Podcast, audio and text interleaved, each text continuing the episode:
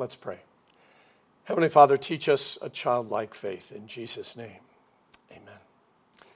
Hey, it would be so easy to make today's gospel lesson about children being the most important thing in the universe, gouging out your eyes and cutting off your hand and foot and losing sheep and using a millstone as a really bad anchor. Have you ever seen a sermon with so many tangents? Okay, don't answer that because mine are like that all the time. The hardest part of any sermon is figuring out what Jesus is trying to say, putting that into something that aligns with the way we see things today. In other words, words, phrases, and examples that make sense to us because, it's 2,000 years of time difference, but keeping it completely and totally centered in the teaching of the Bible. You can't figure out what one verse is saying unless you put it into context with the rest of the Bible. Sermons should not be moral diatribes or feel-good story times. To believe in a God who is not only interested in our daily life, but our eternal life, is to see the Bible as a living, breathing love letter. And so when Jesus speaks, we listen, not in fear of what did we do now or what do we have to give up this week, but rather, if he said that, there must be a reason because we know he loves us. The disciples were full of questions, and to be honest, that is the job of a disciple. You have chosen to follow someone so that you can become just like them.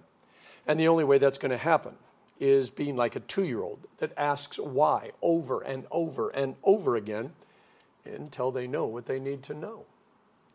2-year-olds are trying to figure out what is true, and they're smart enough to realize that sometimes adults don't tell the truth, and so they keep asking the question until they get the same answer every time. It's pretty obvious today's question is a setup. Who's the greatest in the kingdom of heaven? Each disciple waits with bated breath for the answer. They're pretty sure that Jesus in the top 5 is going to, John the Baptizer and Elijah and Moses, and, they've got their own top 5. But then they're waiting for Jesus to call their name. They're absolutely sure that they are worthy of the honor, and then they get to do the whole nanny, boo-boo to the other disciples. So who's the greatest person in your family? How do you determine the greatest, by the way? Is it subjective or objective? Who's the greatest football, basketball, soccer, hockey, baseball player? Who's the greatest person at your work or school? How about the greatest postal worker or garbage man? What happens, by the way, when you don't like who got chosen as the greatest or someone disagrees with your choice? Jesus surprises the disciples. He doesn't even bring up Moses, Elijah, or John the Baptizer. He doesn't even bring up his mom, which, let's face it, would have been a great, great thing to do. Instead, he does the ultimate children's message by grabbing a child and bringing them into the middle of the group.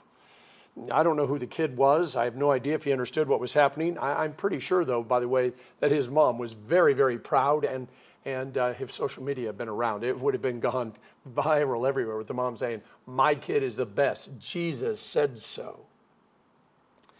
Byzantine Emperor Anicophorus II said that this child actually grew up to be St. Ignatius, who defended the early church from all sorts of heresies and died a martyr's death because he refused to deny Jesus as Savior and Lord. Now, while it's possible that the emperor was right, it's also likely that this was just backwards engineering to show what great things can happen when Jesus believes in you. So why a child? I don't think we need to go into why Jesus chose a boy or how old they were or what they were wearing or anything else. I think Jesus grabbed the nearest kid, put him in the middle of the crowd, and just said, "All right, you asked, and there it is."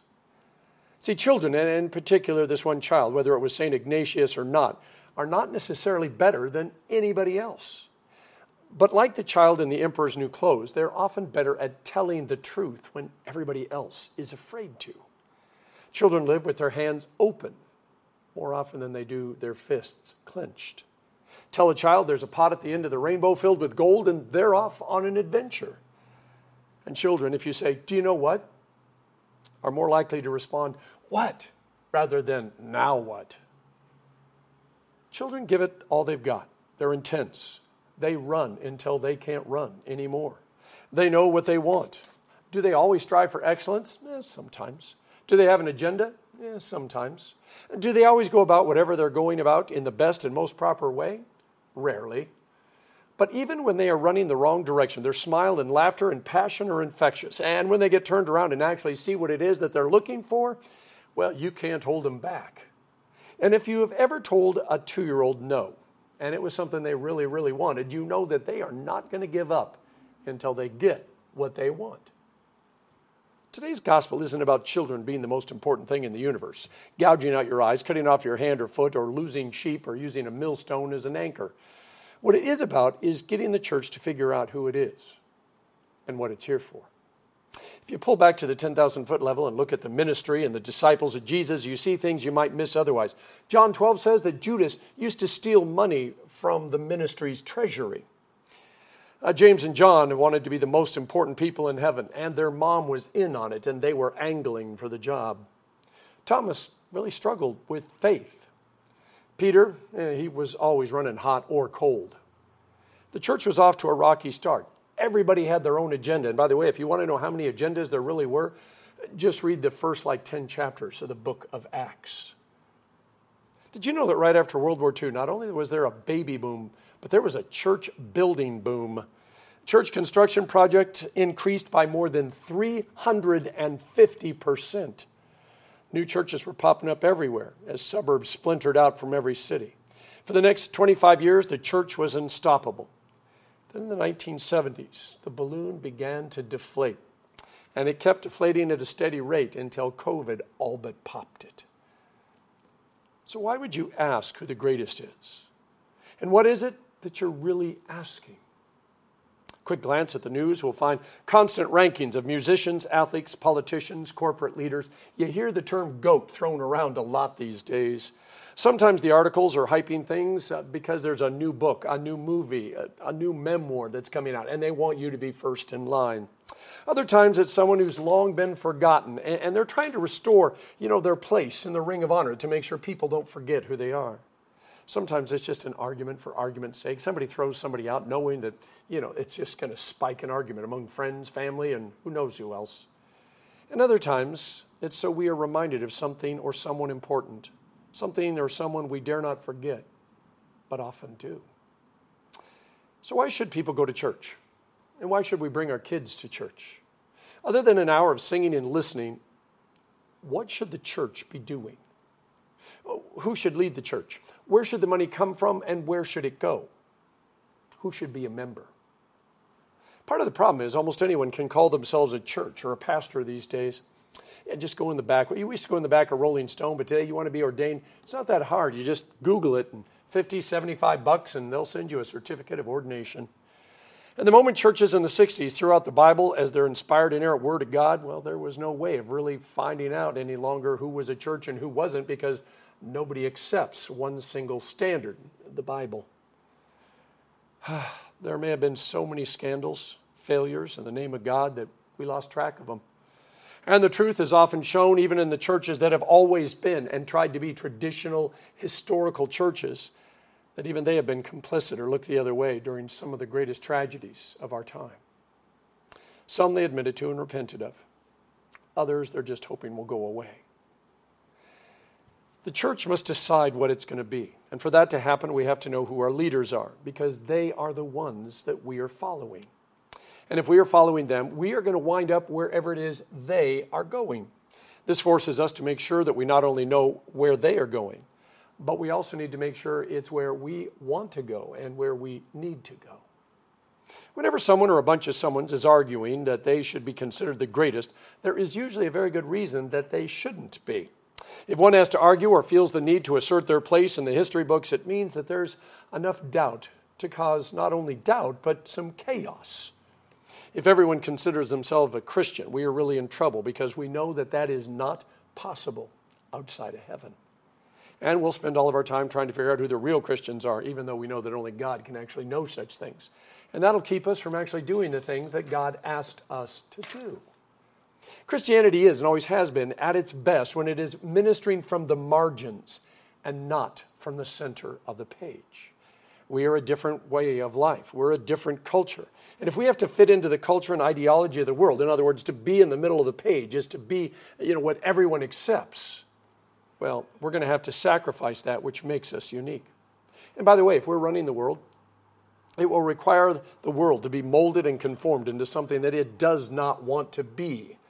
And that is never good, and it always leads to an eruption. I know life is so much easier when, at least on the surface, everyone claims to be a Christian, and all the politicians in their speeches with, and may God bless America, and all the movies and TV shows and music have nothing objectionable in them. But you know, that's not the way the world really is. It's what Jesus calls a whitewashed tomb. Looks really good on the outside, but inside it's just full of death. Ministering from the margins is what Jesus was talking about when he said, if you want to become great, become a servant. If you want to be first, be last. It's so easy to run the world or your office or your city when you have all the power, all the money, and all the popularity. Wear blue, everybody wears blue. Drink kombucha, everybody drinks kombucha. Listen to one particular podcast, everybody listens to that podcast. Do they understand why? Do they even like it? No. They just follow you like a lost puppy. That's not leadership. That's a cult. The problem with Jesus' parables and examples is we often play contrarian because instead of just taking Jesus at the most simple level, we overthink it. We point out the kid who is nothing like the one Jesus put in the middle of the crowd and say, come on, Jesus, you can't mean that kid's the greatest. When Jesus says, love others as you love yourself, we point to somebody who we know doesn't love themselves. Love your enemies. And we say, hey, Jesus, you've never met my neighbor. Nobody can love him. When he says, I am the vine, you're the branches. If you separate from me, you will die and be able to do nothing. We run out and grab a chunk of tea leaf or maybe some plumeria and stick it in the ground. It starts to grow and we say, how about that, Jesus? See, most of us know what Jesus is trying to teach us. It really isn't rocket science. In fact, everything the church teaches should be able to be understood by a 4-year-old. It should also be a model of life and love that every 4-year-old or 2-year-old can learn from. The reason Jesus chose a child is because if we take our role as parents and grandparents in a community seriously, we know that these are the formative times in their life. What they learn and experience will shape them. This is why the church needs to be a place where we read the Bible and talk about all the people in there and all the stories that are in there. We desire to be a safe place to learn how to deal with the great unsolvables of life, love, death, power, time, purpose, and how we fit into all of that. We strive to be intergenerational, learning from the old and the younger generations. No filtering, just encounters at church that help us figure out how we might live with the people that live next door to us, or the girl at Starbucks, or the bus driver, or the lady that runs around IAEA struggling with mental health issues. And everyone else at church gets to figure out how to live with people who are like us, whatever that may be. We get to pray for everyone's well-being. Show them what it's like to be a living example of God's grace, not somebody who's perfect.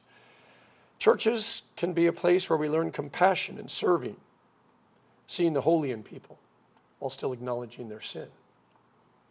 Children are an oxymoron. They are selfish and giving, curious and afraid, loving and angry, sometimes, by the way, all at the same time. Do you see why a child is the perfect example of what we have been called to be? If you open up the Bible and read it, not just listen to me or any of the other talking heads. The stories are amazing. They are messy and complicated, just like our life. Nothing in there is neat, clean, and logical. There are parts that are definitely not politically correct, and other parts that if we had 1,000,000 years, we couldn't figure out.